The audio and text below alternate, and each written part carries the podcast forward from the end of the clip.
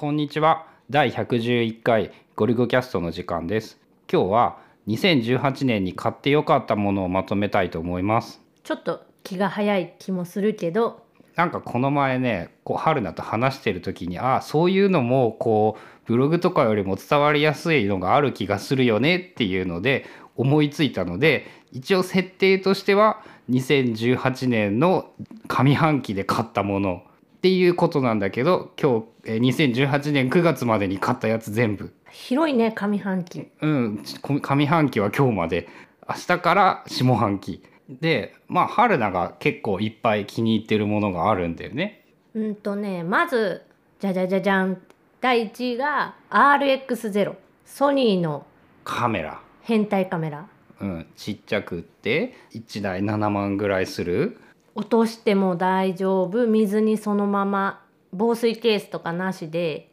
まあ、何メートルかは水深 OK 起動が速くて広角な何カメラ？コンデジ？RX シリーズの名前がついてるから一応多分分類はコンパクトデジタルカメラ。うん、ちょうど去年の9月ぐらいに発表になって一瞬話題になったんだけどこう忘れ去られた感じでこうアクションカムみたいな見た目だからアクションカムって思われるんだけど手ブレ補正の能力とかそういうのもなくってじ RX っていう名前もついてるまあカメラなんだよね、うん。写真撮影メインの道具。超ちっちゃいカメラ？であとプロの人たちが何台も何台も使っていろんなところに埋め込んどいて隠しといていろんな方向からのかっこいい動画を撮るとかにも使ってるっぽい。プロモーション用におすすめみたいな感じでソニーは最初なんか売り出してたね。うん。まあね個人的にはね俺もうすぐ GoPro が届く予定だからね。RX0 を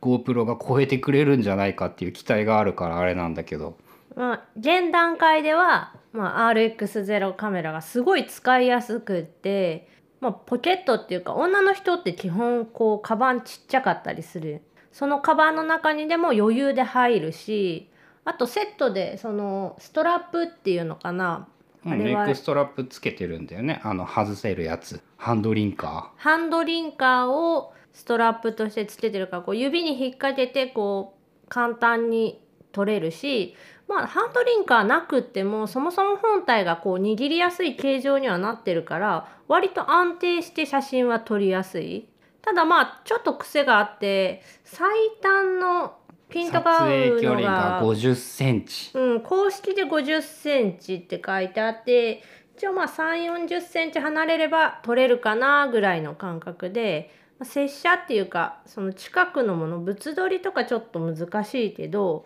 外で風景とか子供と一緒にいる時に写真撮るのにはすっごい便利。まあ、このサイズでこれだけ綺麗な写真撮れるのかっていうのは驚く、うん。おすごいなってなる、まあ、やっぱなんだかんだその iPhone はマルチ端末なのでって思い知らされるやつだよね。まあ、iPhone は iPhone でカメラすごい良くなってるしいいとは思うけどやっぱねこの RX0 の写真と比べちゃうとちょっと全然違うっていう。あと iPhone は落とすとやばいけど RX0 なら落としても多分大丈夫。うん。あと水中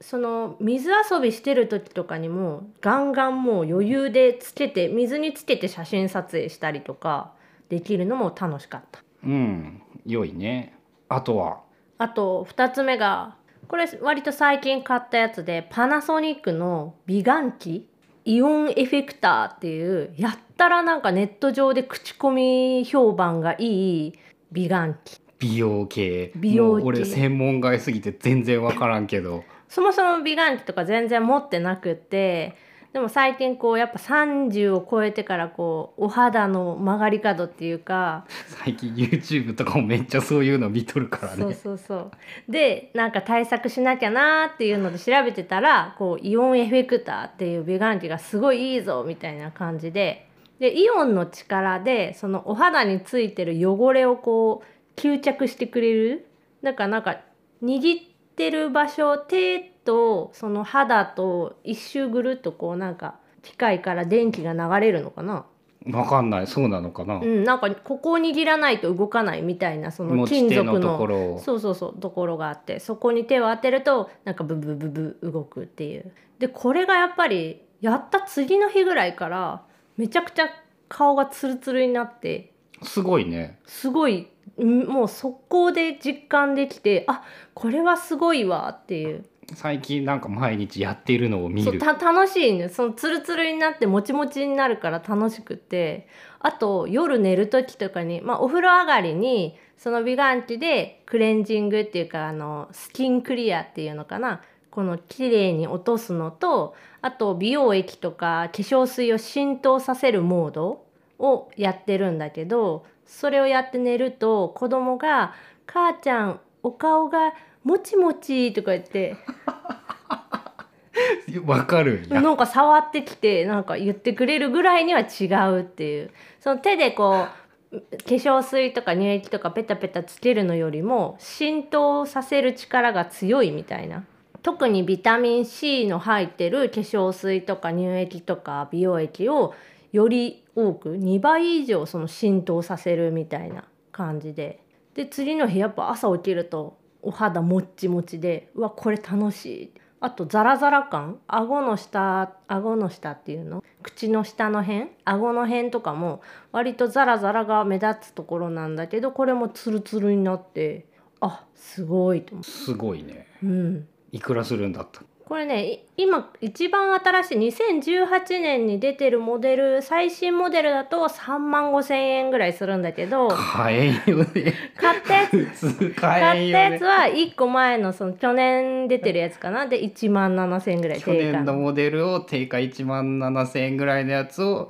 メルカリで探したって言っとったっけ？そうそうそう。で1万円1万ぐらい。円ぐらいでまあ、1万ならわかるわって、うん。3.5って言われたら多分うわこの人やばいかもって怖くなってくる。1万円以内で予算で探してたからそういうあいいかなって。もうこれはちょっと女子にしかわからないことかもしれないけどめちゃくちゃすごい効果はあった。俺ね一回やらしてって言ってやってみたけどねうんよくわからんかった。ラッシュの石鹸とかの方が効果を実感したまああれはね直接ツルツルになるからねさ触り心地とあれはどっちかってイオンエフェクターどっちかっていうとその速攻っていうよりかは次の日朝起きてからとかそういうのが違うかも。で第3位が平野レミが展開してるクッキング。料理ブランド？うん、料理ブランドの、えー包丁。レミ包丁。レミ包丁。なんて名前そういう名前やったっけ？確かそういう名前。あの片手鍋とかフライパンレミパンとかって。まあレミパンは超有名だね、うん、多分あれが一番最初に出てで次々こう展開しててキッチンバサミと包丁を買ったのかな？うん。今年のいつだったっけ？4月か5月ぐらいだったっけ、うん。なんかそんなぐらいの時期。そしたらまあ1万円しない？もっと安1かった万円ぐらいじゃなかったっけ？ぐらい。出てすぐに買ったんだけどすっごい便利っていうかしみじみ便利うん、なんか派手な何かはないけどいろんなところが気が利いてて使いやすいって感じだった、うん、最初使っててちょっと刃の長さが長すぎて大きいなって思ってもうちょっとちっちゃいやつの方が使いやすいんだけどなって思ってたけど包丁の刃自体になんか凸凹のコーティングがしてあって切った食材がこうくっつきにくい。うん、それが一番いい。うん、で切ってても全然そのまあまあ多少はひっつくけど普通の包丁に比べたら全然くっつかないし、まあ、切れ味はいいしっていうので。なんかあれはねやっぱキャッチコピーは少ないんだけどしみじみ良かった包丁だったっていう。まあ毎日使うものでもあるから、まあ、結構違うなって。うん、俺的にはねその前に使ってたのより大きくなったから使いやすくなったっうんていうのがでかいかな、前がベルダンのあの三徳包丁だったっけ？持ち手とその刃のところが一体型っていうのかな？その継ぎ目のないやつで、ちょまあっと、だから切りやすいっていうやつなんだよね、うん。確か。合成が高くて。あと洗いやすいとかうん。いうのも今のレミ包丁も一応一体型かな？一体だね、でも刃渡りが長いから切りやすい。でギザギザで取れるそんくらいしかなくってこう意外と何がすごいのって言いづらいんだけどまあそうだったね、うん。しみじみよかったねってやつか。あとまあこれはまあ直接関係ないけど個人的に平野レミのキャラがめっちゃ好きっていう。うんまあ、毎回ネットを笑わかせてくれるからねその包丁の宣伝用の動画みたいなのも公式サイトに載ってるんだけど全然商品の良さとか伝えてなくって「うわー」とか言って。めっちゃ切れるこれとか言ってうね、ん、あのもうちょっとこう商品の良さをこうレビューしてくれたらいいのにもうすごいわこれみたいな わーって盛り上がってるのが本人出演動画。で確かさあの番外編でその動画に動画用じゃなかった予定のシーンとかを出しとったもんね、うん、そこがなんかすごい良かったよみたいな感じで。そっちの方が説明になってたんだよな。そうっていうことで一応春菜的には今年2018年買ってよかったものが RX0 ってカメラとパナソニックの美顔器イオンエフェクターと平野レミのレミ包丁あともう一つ番外編的な感じであのワコールのスポーツブランドなんだった CWX うん。あそこのコンプレッションレギンスっていうのかな？夏台湾旅行用にあの買ってみたんだけどめちゃくちゃ良かった、疲れにくいうん、涼しい、その折りの形状で多分膝とかをこう膝の曲げ伸ばしを補助してくれるなんか入ってて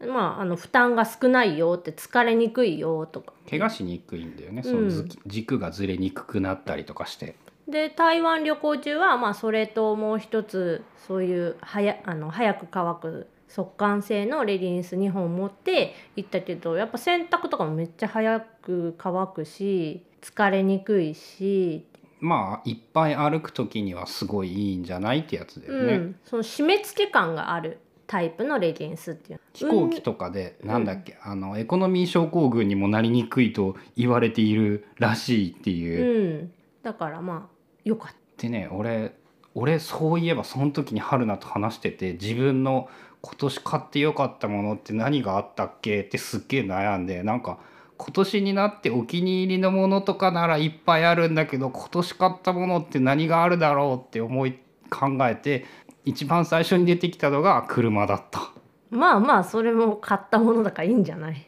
うん、なんかこうあまりにも参考にならなさすぎるっていう感じなんだけどまあでも車がねあのちゃんとした車を買うとこんなに快適になるんだなっていうのは本当ね40近くになって初めて知ってねファミリーカーって全然父ちゃんに優しくない車だったんだなってことも分かったし。であのオートクルアクティブクルーズコントロール ACC 半自動運転を使えばこの前その牧歌の里に行った時とかも運転やっぱ超楽だったからさ高速道路乗っている間合流の時以外多分アクセルブレーキ触れていないぐらいの勢いでずっといい感じにスピード調整してくれて運転超楽ちんでまああとねあのそのことをブログに書いたらブログのアクセスが割と増えたっていう副次的なメリットもあったね。あれ面白いよねあとそのブログ記事自体にコメントをしてくれるのも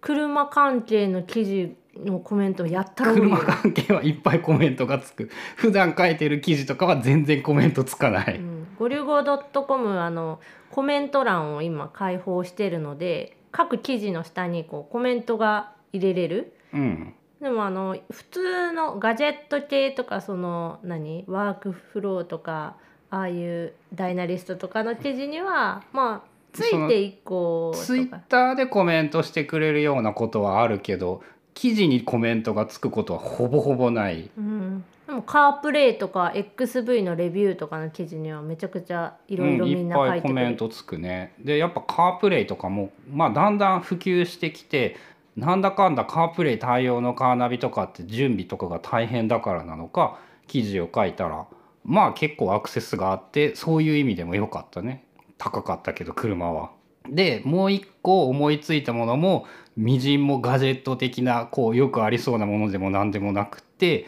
今年買ってよかったのはキーンのサンダル。あれも春菜が旅行用に買いたいっつってなんか便利そうだいいと思うよとかって言ってまあじゃあ一応お揃いとか好きだって言うから一応俺も試してみようかなって思って試しに履いてみて。最初全然乗り気じゃなくってうんまあ別に、まあ、返品無料だしとりあえず試すだけならまあ試すかなぐらいの。で買った直後も別に良くなかった結構きつくてね足の甲高いからさ結構なんて言うんだろうピッタピタで意外ときつ窮屈だで脱ぎ履きもすごいしにくいと思っていて買った直後もあんまり気に入っていなかったあちなみにキーンのサンダルはそのつま先がガードできる裸足で履けるサンダルうん、って言ったらいいのかな？スポーツサンダルっていうのかな？分類的には？うん。でもともとキーンって登山用の靴とかを出してるところでそこがその夏向けっていうのかな？その水の中もジャバジャバ歩いていけるとか岩場とかも多少は登れるようなサンダルを出してて。であれが流行ってまあ多分あれで有名になったんだよね。うん。でその俺もそれを履いて確かね一緒に運転してモンキーパークに行った時なのかな？坂道とかがそれなりにあるんだけどすんげえ歩きやすくってというかこれスニーカー履いてる時より歩きやすいじゃんっていう歩きやすさ？そう靴自体は結構重たくって靴底とかも分厚いタイプのやつなんだけどそれと歩くことを考えて多分作られててうん、だから脱ぎ履きはあんまりしやすくないサンダルなんだけどすごく歩きやすくって、まあかかとを踏んで歩いてしまえばちょこっと履く分にもまあ使える。で形状的に多分ちょっとぐらいかかかと踏んで歩いても問題はなさそうなイメージの靴であれはねその、まあ、これもさ値段考えたら確か1万円以上するんだよね。うん、大人の靴で1万2 3 0 0 0円やったかな、うん、なんかたかがサンダルに1万2 3 0 0 0円って言うと高すぎるんだけど夏に履ける高機能な靴と考えればもうめっちゃいいし今後多分もう夏場はあれしか履かない。夏っていうか裸足シーズン。これから出番は減ってくるとは思うんだけどああこれは間違いなく一番良かったなっていう。一応ねあの靴下履いても履けるからあの秋とかまあ冬とかじゃなければいいんだけど多分オリゴさんの場合足の甲がピッタピタでサイズがぴったりすぎるので靴下を履くとすごく窮屈。ちなみに息子もすごい気に入ってくれて。最初全然履かんかったけどね。うん。途中からはすごい気に入ってるね。そう「金履く」とか言って「もう履くの時間かかるからクロックスでいいやん」って言いたいスーパーにの買い物行く時とか もうクロックスでいいんだけど金履くっていうね、うん、でも自分で履けるからね。一人でギリギリ3歳の子が一人で履けるぐらいにはまあ履きやすい。子供用のやつの方がちょっとベリベリがついてて簡単かな、うん便利なんだよね。でまあ3つあげるっていうならもう1個は春菜と一緒だけど包丁なのかなっていう感じか包な丁ね。うん。包丁いいよね。包丁はその全然説明できないけどいいね。うん。まあそんな感じかな。2018年買ってよかったもの。でここに GoPro ヒーロー7が入るか入るかどうかっていうところかな発売はもうしてるけどまだちょっと届公いてない。式サイトで買ったから届いていない、電気量販店に行くと買えるらしいもう。ん、であとはねあの買ってよかったものはあるんだけどね。やっぱ買ってよかったものよりも最近ずっと気に入って使っているものの方がこう重要なんじゃないかっていうのは思っていてそれは下半期ぐらいにまとめられればいいですね。2018年の。う総括？下半期にこう今年すごく気に入って使ったものみたいなのはやれるといいですね。ということで2018年上半期に買ってよかったものでした。それではまた次回ゴリゴキャストでした。